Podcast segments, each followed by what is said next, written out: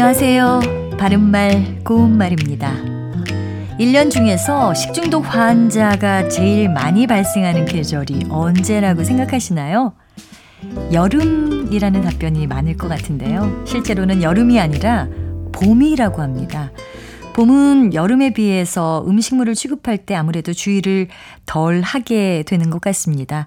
그리고 겨우내 주로 실내에서 생활하다가 따뜻한 봄이 오면 야외 활동을 많이 하기 때문에 음식물이 장시간 방치되는 경우가 많아서 식중독 환자가 많은 것 같습니다.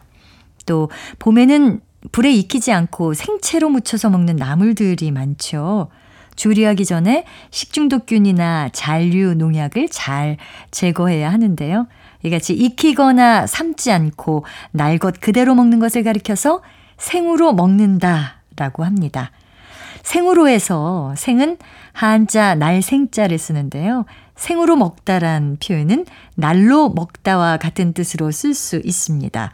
날로 먹다를 음식과 관련해서 쓸 때는 물론 익히지 않고 먹는다는 뜻이지만 관용 표현으로 사용하면 힘을 들이지 않고 일을 해내거나 어떤 것을 차지하는 것을 낮잡아 이르는 말이 됩니다.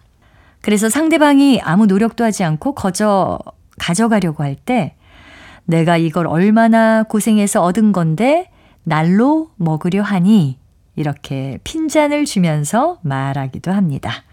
바른말 고운말 아나운서 변희영이었습니다.